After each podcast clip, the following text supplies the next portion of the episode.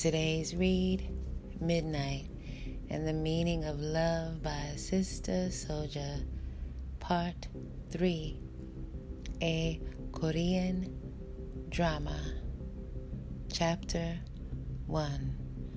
Annyeonghaseyo.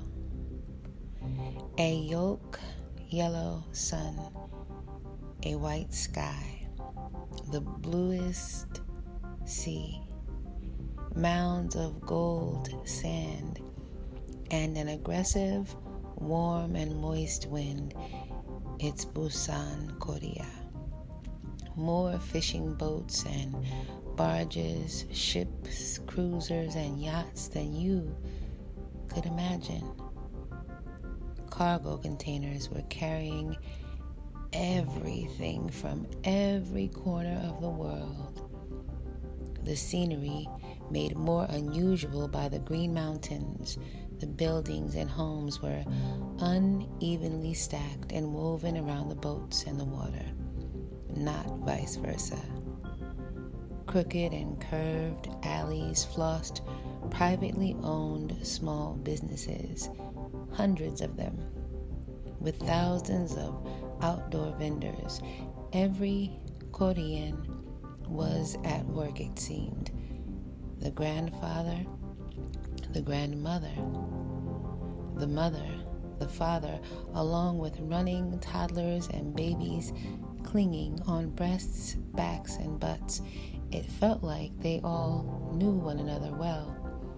Maybe block by block they were all related. What's for sale? Everything. A nation of hustlers. Not even an insect or snail was safe. As Akimi and me moved around on foot, our eyes were equally filled with curiosity and amazement at these new images. Even the feeling here was different and special. Korean people were staring, not ignoring.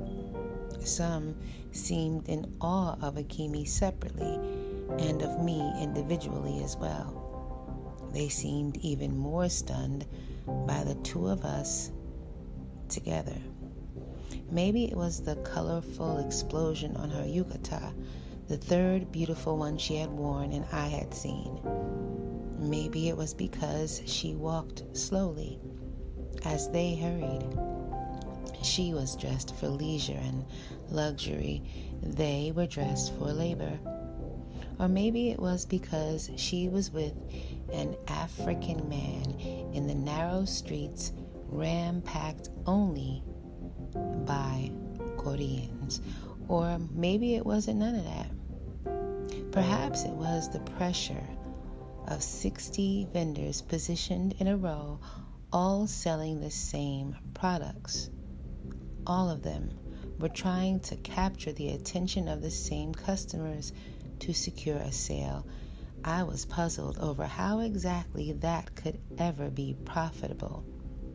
I even wondered how one man explained to his business neighbor, Yes, I am opening my spot right next door to yours and selling the exact same things. The only way for one vendor to gain an edge on his competitor was with his display style. This is a place that looked and felt fully lived in. They were unable to keep it clean, neat, and tightly organized as every street was in Japan. In fact, here in Busan, I saw a grandmother out in the street dressed in lime green gauchos and a pink and purple blouse, sporting a mean black afro while squatting on her couch, which she had parked on the curb. Her legs were cocked open as she was cutting and cleaning fish as swiftly as me and Cho. She rocked an orange visor and had a baby strapped to her lower back. She brought a smile to my face naturally.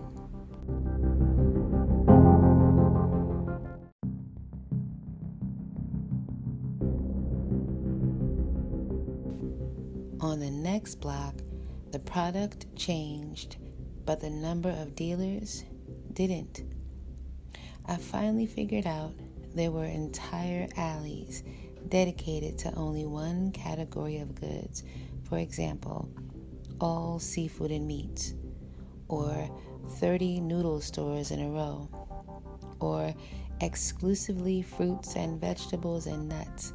There was even a block dedicated to the red pepper and other powerful spices. The Korean everyday greeting was a long leap from a simple American hi.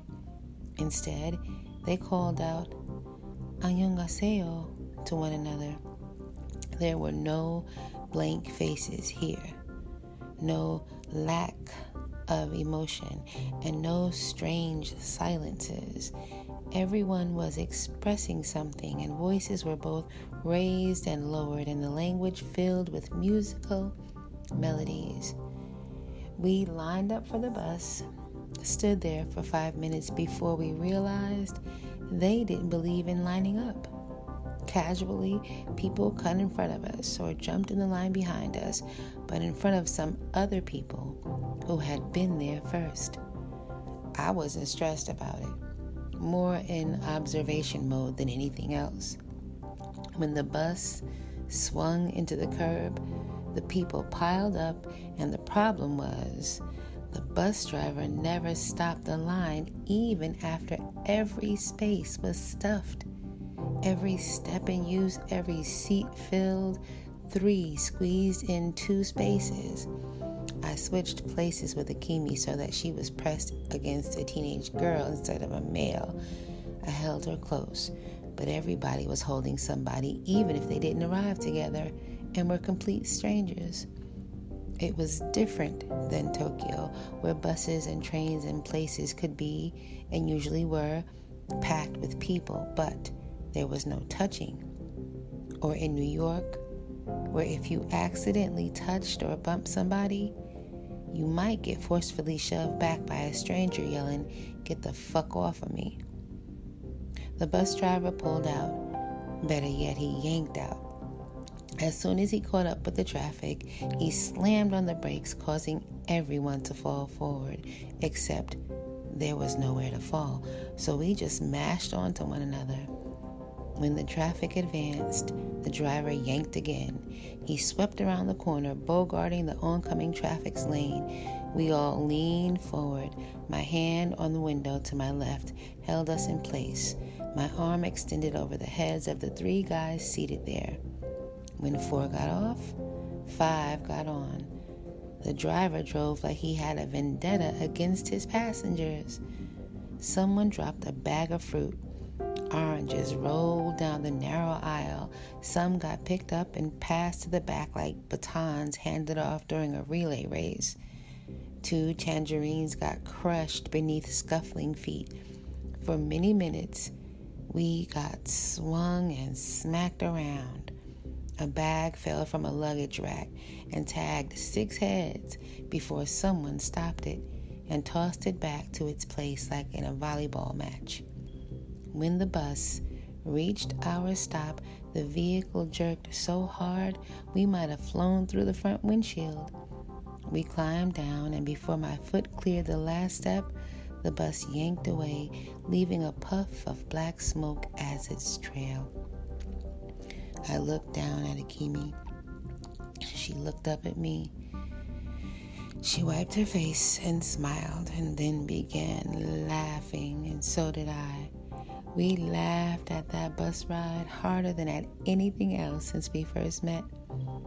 After traveling through a few African countries as well as the US and Japan, I now knew Korea had the livest, craziest, wildest bus ride, and there weren't even any chickens or goats on board.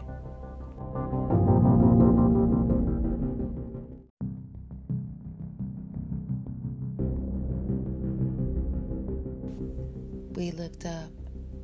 Our laughter had slowed down, and we stood facing the steepest hills I had ever seen in a residential area of any town.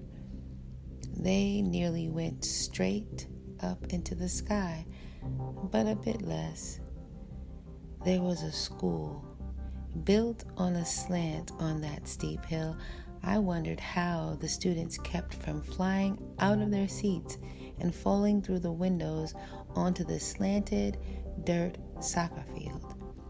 Unable to stand up straight, even the pine trees that lined the block were leaning. I pulled out the map with the route I had drawn to Akimi's grandmother's address. Her tall building sat at the top of the highest and steepest hill. I looked at my wife and thought to myself, loving you is hard work. If she wasn't so sweet to me, and if she wasn't so talented, and if she wasn't so pretty, and if she didn't feel so good, we began climbing, feeling like if we would have stopped for even one moment, we would have fallen backward. I got reassured as I saw a clique of grandmothers gliding up the hill like it was an everyday thing, talking expressively to one another and growing louder and louder as they moved along.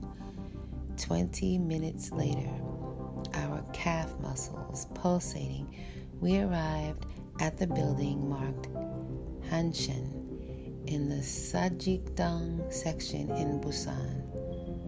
No frontin', it could have been mistaken for my projects. One thing I always said about my Brooklyn block was that there's nothing wrong with the building or the sky above. It's about the motherfuckers living inside there. Inside the elevator, three grandmothers and four toddlers leaned against one wall, and Akimi and I stood silently in the middle. One of the kids looked up and said hi to me. I nodded my head and said, Annyeonghaseyo, back to him. Then the kids all smiled. The grandmothers stood, staring at Akimi. Meanwhile, all four toddlers and Akimi were staring at me.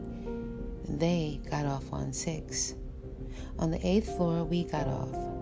Surprisingly, there were only two apartments on each floor. They must be large places, I thought to myself. We knocked. Purposely, I stood out of the range of the peephole. After all, Akimi's grandmother had never seen Akimi before, so I wanted her to see her granddaughter first. The door opened part way. Akimi said, Annyeonghaseyo, and bowed all the way down. The woman who held the door stood in silence looking at my wife. When Akimi raised up, she gasped at seeing the woman's face. The woman gasped at seeing Akimi's face, both of their eyes filled with tears. Then I knew we were definitely at the right place. The woman was obviously not a grandmother, but she had to be a relative.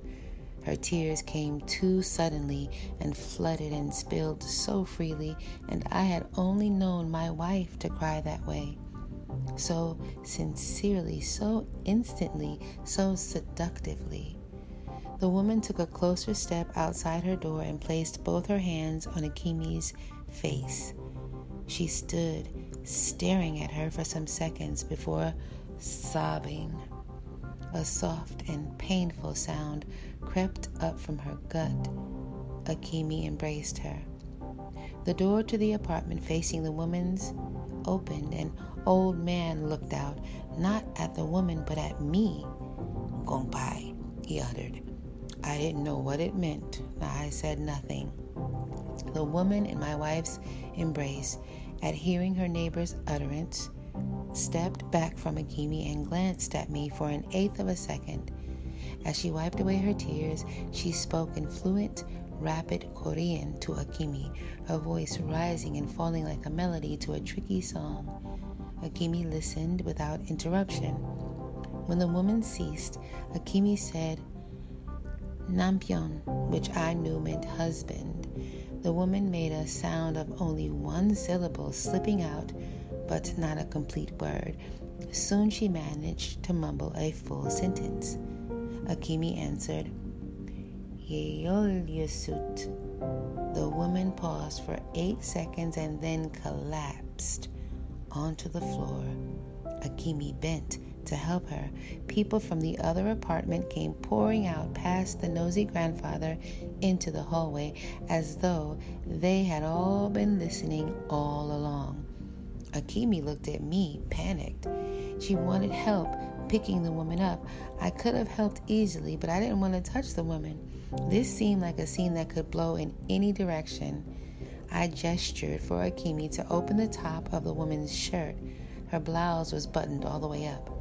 I motioned Akimi to tilt the woman's head back and pull open her mouth. I placed one hand over my other hand and gestured a, pressure, a pressuring motion so Akimi would do compression on the woman's chest.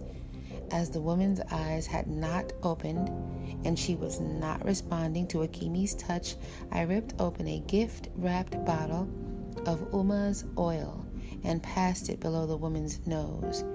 She came through. Her eyes opened. As Akimi and I were now both kneeling, and the woman was on the ground, and the small crowd was huddled around speaking words I couldn't hear or understand, I stood back up. Akimi extended her hand to the woman, and I reached out my hand to Akimi. We got the woman to ease back onto her feet and walked her inside of her apartment. The door closed behind us, leaving the small, chattering gathering in the hallway. We removed our shoes. The woman had already been wearing house slippers. She walked slowly over to her couch. As she sat down, she pointed Akimi. As she sat down, she pointed. Akimi stood up and walked over to a glass pitcher of some type of drink that looked like iced tea. She poured some into a glass and brought it over to the woman. Daijobu? I asked Akimi, which meant, Are you okay in Japanese? Hi, Daijobu, Akimi assured me softly. She sat down on the floor and motioned for me to do the same. We sat in silence for a minute. The inside of the apartment was a great surprise. Unlike the projects, it was well designed with quality wooden floors and solid walls. Glass doors led to an enclosed glass terrace filled with greenery and revealing an incredible view down over the entire neighborhood. The place was spotless, as though a meal could be eaten from the floor. A low wooden table displayed a Korean ceramic tea set, all the teacups and dishes sparkling clean with no tea in the pot. The woman began speaking softly in Korean to Akimi. As my eyes continued to move up the wall over her head where she was seated, I saw the cross. It was the same as the Christian cross I had seen in Reverend Broadman's church and in Chris's house. Observing and half listening, all I could decipher at first was the woman asking Akimi if I was Japanese. Anayo, Akimi answered musically the way the Koreans drag out their syllables. Then my wife laughed a little and explained that I was African. The woman continued speaking to Akimi until there was a knock at the door. That knock was the same all around the world. It was the police. My father trained me to be thoughtful. Sensei trained me to remain calm. Brooklyn trained me to stay still when confronted and cornered by the police. A flick of a finger gets a black man executed by Brooklyn Blue Boys in the ghetto. The two officers stepped inside. Their eyes moved slowly, carefully scanning the apartment and landing on me as they spoke to the woman. Military? The officer said that one word to me. No, I answered one word back. Passport, he demanded. I wondered if these were the few English words he knew. I kept my eyes on him as I now reached in my pocket. I handed him my passport. He opened it and pulled out a flashlight and shined it on my documents, even though it was pure daylight with sunshine pouring in through the wide terrace window. Both the woman and Akimi talked non-stop but softly with respectful tones to one officer as the other stood over me examining my passport. He handed it back to me. What you in Korea? The officer asked. Visit family, I responded. The officer looked back at me, looked at Akimi, and looked next at the woman. Then he looked at his partner. The woman stood up from her couch. The two cops spoke in Korean to one another, then turned to leave. Akimi rushed and opened the door for them to leave while the woman apologized over and over. Three seconds after the door closed, they knocked again. Akimi eased it back open. The officer looked at the woman. The woman walked out into the hallway and pulled the door shut behind her as she spoke with the two officers once again. I guessed that they had to be reassured that this was not a hostage situation. They wanted to question her outside my presence. I didn't give a fuck. They were more curious and suspicious than they were hostile or vicious. They didn't seem like they needed to kill me and call it an accident. Nor would they toss a gun on me and say that I had aimed it at them and that's why they had to shoot me up 33 times.